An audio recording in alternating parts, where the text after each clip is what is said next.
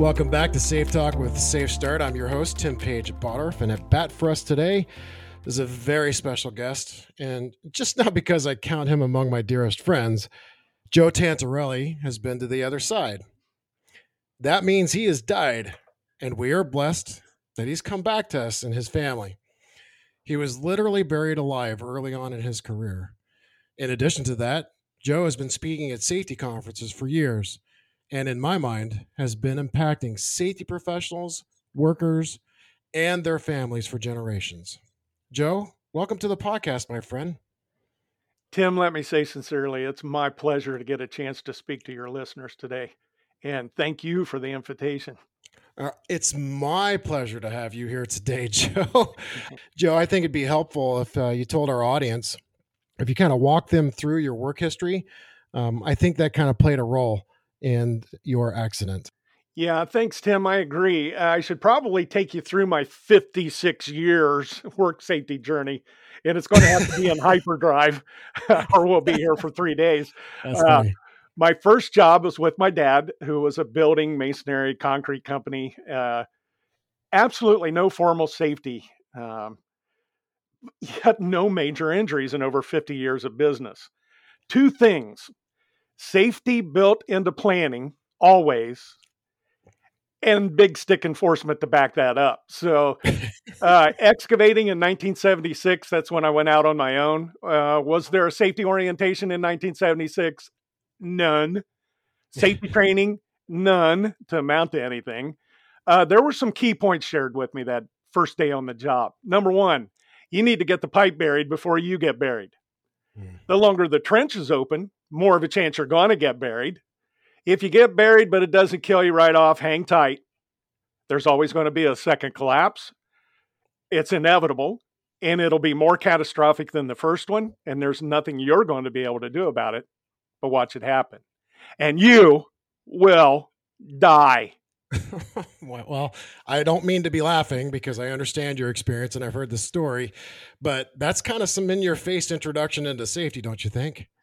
Yeah, and surprisingly, it worked, as your listeners will soon discover, but only for a time. Uh, there I was listening to that spiel, and all I could think about was, I want to be an operator. I want to be an operator. I want to be an operator. And my last thought before we went to work was, that will never happen to me.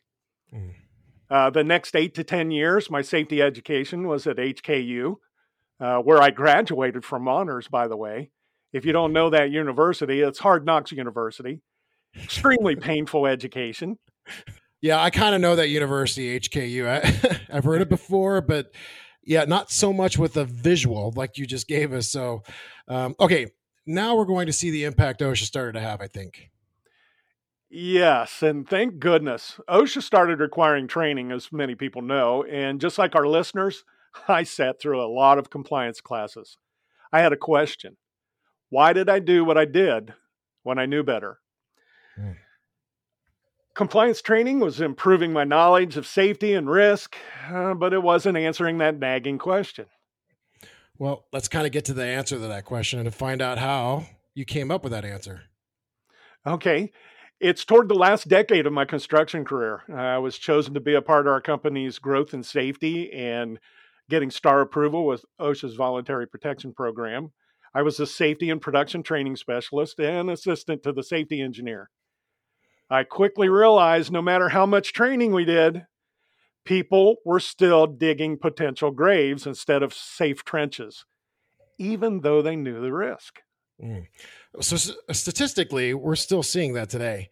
I mean, we're still losing an average of two lives a month, uh, of course, according to the NIOSH study that was done in 2016. And, and of course, it's been improving incrementally ever since um, an entrenched collapses. But feel free to check my sources. Mm-hmm. And, you know, that is so sad. And it really pains me that there's so much unnecessary heartache and hardship on so many families. Mm. Uh, in 2005, I signed up for a class at our BWC safety conference in Ohio. Uh, it was titled Complacency in the Workplace.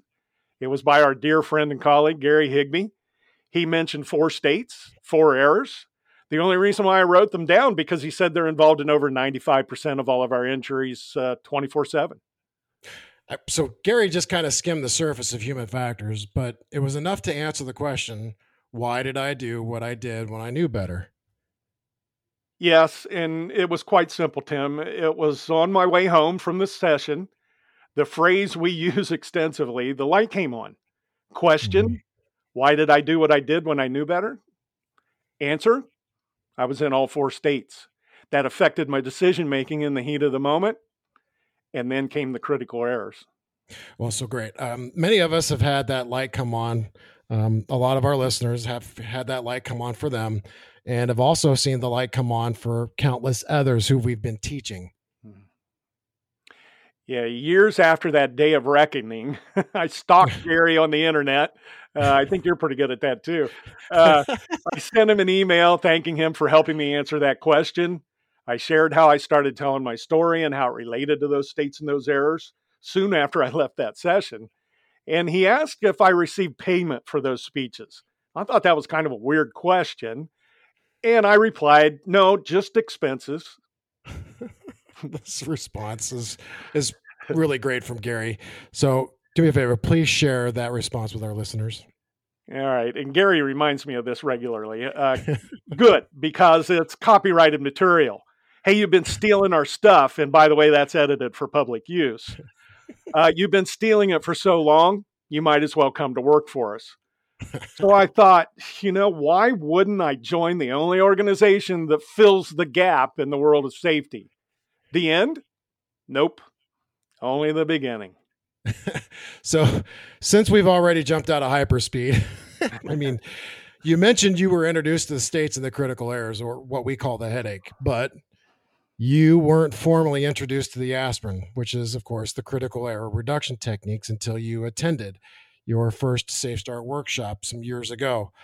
So I'm going to let our listeners know that you'll address those certs at the end of your story and share how that safety journey was affected by your incident. So please help us join you on your day, Monday, June 6, 1983.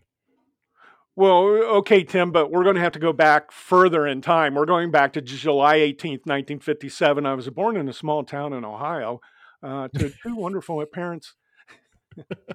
whoa, whoa, whoa.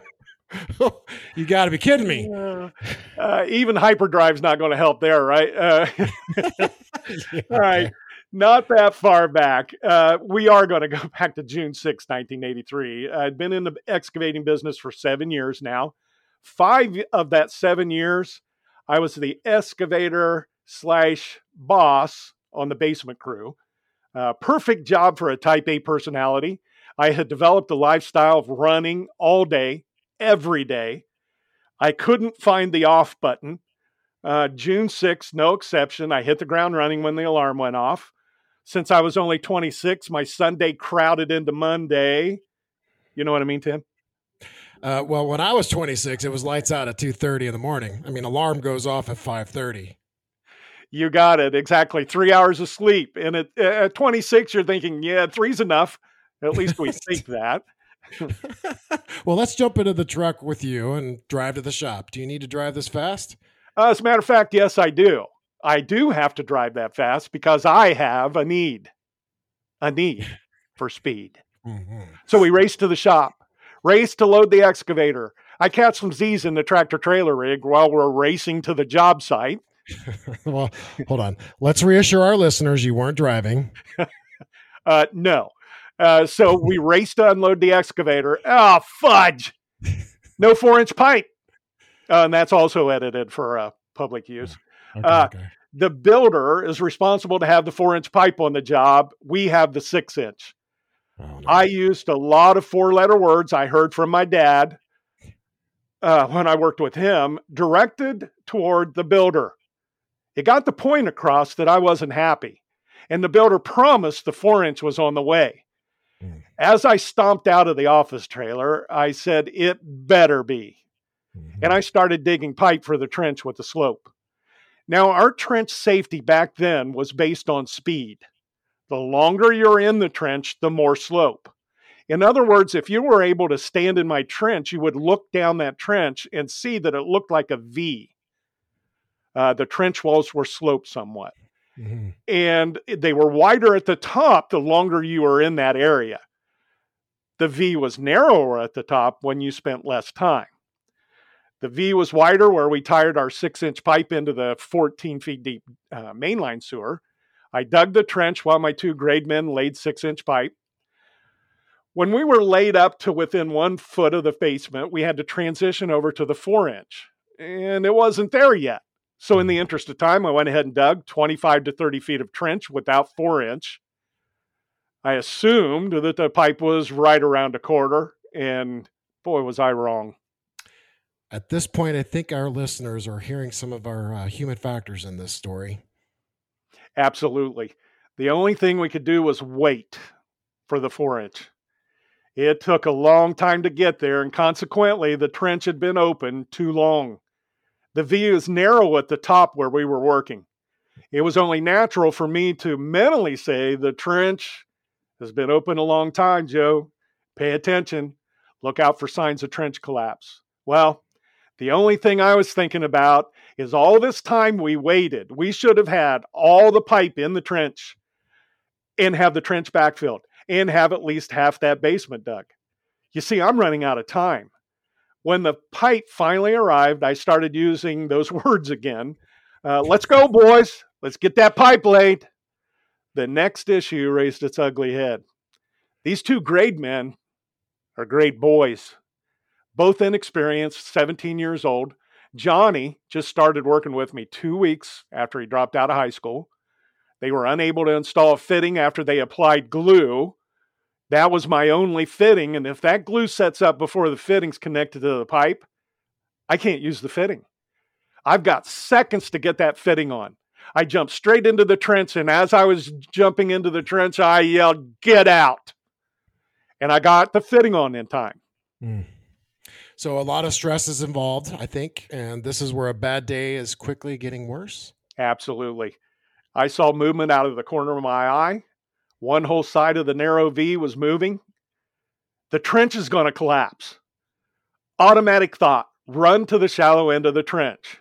Why automatic? Not my first dance with a trench collapse. when I turned to run, I saw both boys in the line of fire. They were oblivious to the fact that they were about to die. I shoved both of them into the end of the trench to safety. I tried to run in behind them, but lost my way of escape. So I ran to get to the other end of the trench, another safe area. Mm-hmm. Why did I try this? Did it before, got away with it. You aren't judging me, Tim, are you? No, absolutely not. yeah. I've known Tim for a long time and he knows I'm joking. He's never judgmental. Some folks, though, most of whom don't see that complacency affects them, might be judgmental. That's why I ask at safety conferences and every time I tell my story has anyone other than me stood above the top step on a ladder that says, This isn't a step, to get something done at home? Even the ladder is screaming that this is a bad idea. Complacency. Hmm. Even when we know it's extremely dangerous, do we say, I've got this? Joe admitted to me that he was saying, I've got this, as he was trying to escape that trench collapse. Yes, and I was screaming that the whole time I was going, I've got this, I've got this. Well, hmm. a wall of dirt, eight and a half feet tall, three to four feet thick, and about 25 feet long, fell into the trench like it was dumped in by a large dump truck. Luckily, I made it to the very end of the collapse. I was buried to my armpits uh, at that point, all I did was scream and cry at the top of my voice, Please don't let me die in this ditch. Please don't let me die in this ditch. Over and over again. And going in and out of consciousness, by the way, I kept thinking, You can't pass out. If you do, you will die. These boys need you to tell them what to do. Luckily, the boys were not buried. Uh, they ran to my rescue. If I hadn't saved them, I wouldn't be here talking to you today. Since our only shovel was buried, Tommy tried to pull me out of the dirt by my wrist. I yelled, Stop! I tried to stay awake long enough to tell him where to dig and how to dig. And those young men fearlessly dug with their hands while never considering the risk of life and limb to themselves. When they got me out of the trench, I self diagnosed. Duh. I've broken ribs. We didn't have 911, didn't have cell phones in 1983. I thought, just run me to the ER. They'll take me up. I'll be home for dinner. Why doesn't a 26 year old realize he has life threatening injuries? I'm a superhero mm-hmm. and I'm too young to die. My ambulance, 1978 Chevy truck. What was worse, the driver didn't know where the hospital was. The new guy lived nearby, knew how to get there. Once the guys got me into the ER, it got really frantic at that time. A nurse took my BP. I heard 60 over 40. Uh oh. I'm dying. Mm. Years later, Johnny told my son that I was pleading, Don't let me die. I have a wife and kids. A friend of mine said the ER doctor told him that I started to flatline by the time he arrived. They knew I was bleeding internally, but not sure where over six hours in emergency surgery, found the bleeding, got it stopped. Next three days or so, uh, very cloudy to me. Uh, morphine stupor, I'm pretty sure. Oh, and by the way, I was unaware that I was fighting to stay alive during that time also. You know, Joe, every time you tell that story, I kind of get, I just internally just feel some of your injuries. Mm. And other than the broken ribs, um, internal bleeding, was there anything else about your injuries you want to tell the listeners? Yeah, well, I did misdiagnose my injuries. I didn't have broken ribs. what it was, Tim, it was left renal nephrectomy and post traumatic thrombosis. Okay, there it is. Layman's terms, uh, renal artery in my left kidney had stretched and then snapped. The six specialists that were in that emergency room or in that uh, surgery room tried to sew that artery back together, but it kept tearing again. So they came to the conclusion that the kidney had been without ample blood supply for a long time, so it's probably going to be useless. And if we don't get this guy stabilized, we're going to lose him. Hmm. I lost my left kidney, and since they were focusing on the crucial components, like keeping me alive, uh, I didn't know about the three disc bulging in my lumbar spine. Is that okay? So there are always lingering consequences with serious injury and trauma, aside from the obvious. I, I know what a bulging disc is, yeah. a herniated disc. Um, can you share maybe some of those potential lifelong consequences? Well, there were a few issues with the kidney loss. Uh, not surprisingly, the disc had caused constant issues with pain, but I have managed to deal with those physical issues. Uh, one thing, accepting I would never be the same guy I was when I walked out of the house on June 6, 1983, was part of that process. And it was so scary back then as I was the sole provider for our young family. Yeah. They don't talk about it back in the 80s, I'm sure, because, you know, in these headlines today, PTSD is is huge. So I obviously I don't think that ever came up back when you had your injuries. No, I read about that in an article in uh, probably three sentences, uh, clear in the back of the newspaper in the middle 80s, probably with the Vietnam veterans. Uh, yeah, you're absolutely right, Tim. The, the next hurdle was after being pushed back to work prematurely. And after only four and a half months of having that accident, I realized I had emotional consequences. And for the next three years, between 3 and 3.30 a.m., I'd have screaming nightmares. They mm-hmm. started with me getting buried. I couldn't get out. Then whoever I worked with that day was buried in my nightmares that night. And for some reason, Sharon, my wife of seven years, Billy, my son, five years old, and Michelle, my three and a half year old daughter, were buried in my nightmares.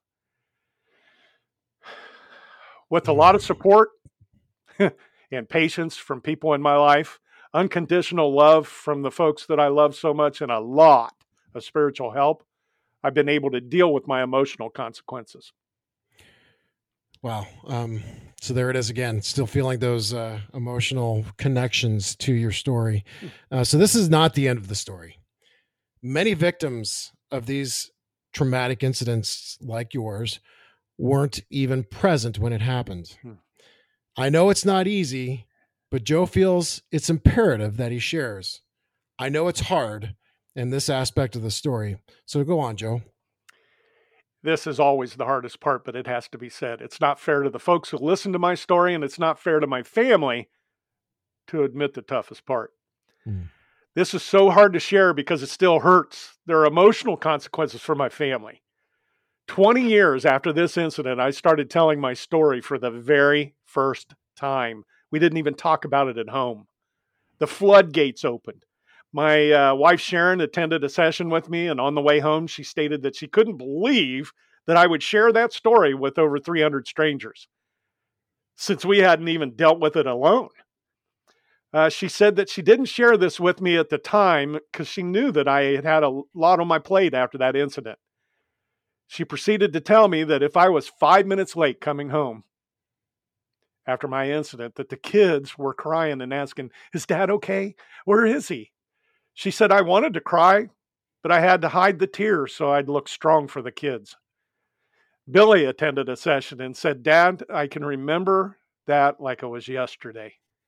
I can remember after that happened, wondering on the bus if you were okay. Hey, that's way too much to worry about for a five year old. Mm-hmm.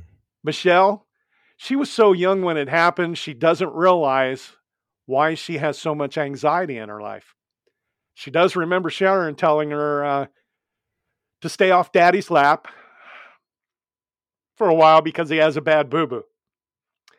Sud- sadly, she still recalls the nightmare screams clear up into her teen years.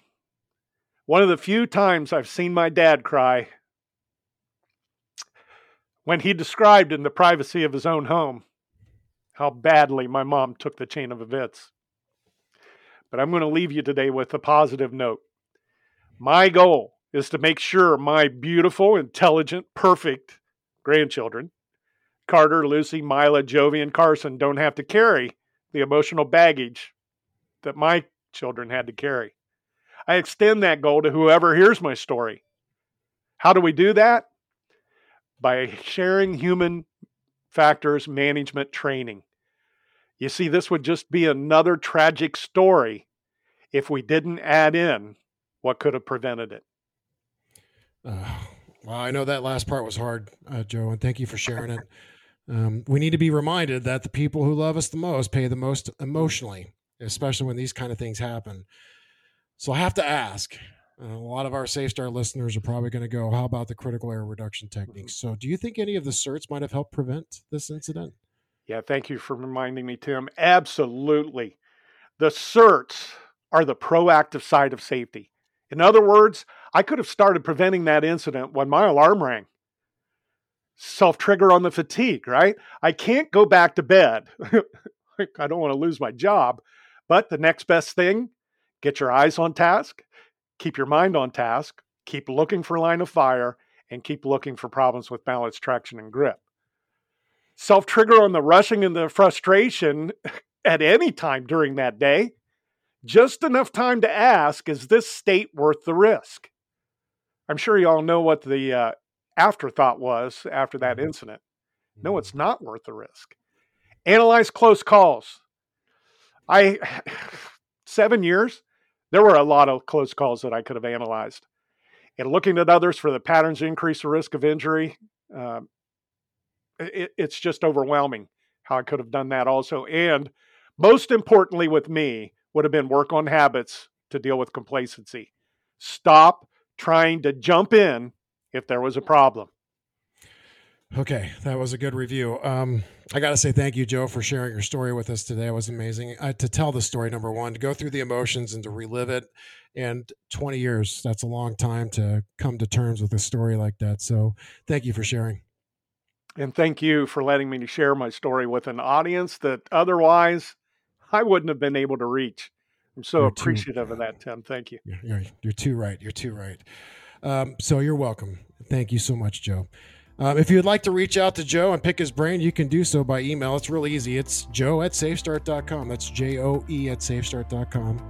And remember, share this episode with your friends, uh, coworkers, and you can email me at tim at safestart.com if you have some topics that you'd like for us to cover. And if you'd like more information on SafeStart or any of the family of products like Rate Your State and others like that, that might have helped Joe that day, reach out to your account executive or check out safestart.com. So, Joe, thanks for being here. I appreciate you. You may want to share this podcast with the next safety meeting or even at your next toolbox topic. Thanks to our listeners for listening. And from Safe Talk with Safe Start, I'm Tim Page Bottorff. And until next time, we'll see you down the road.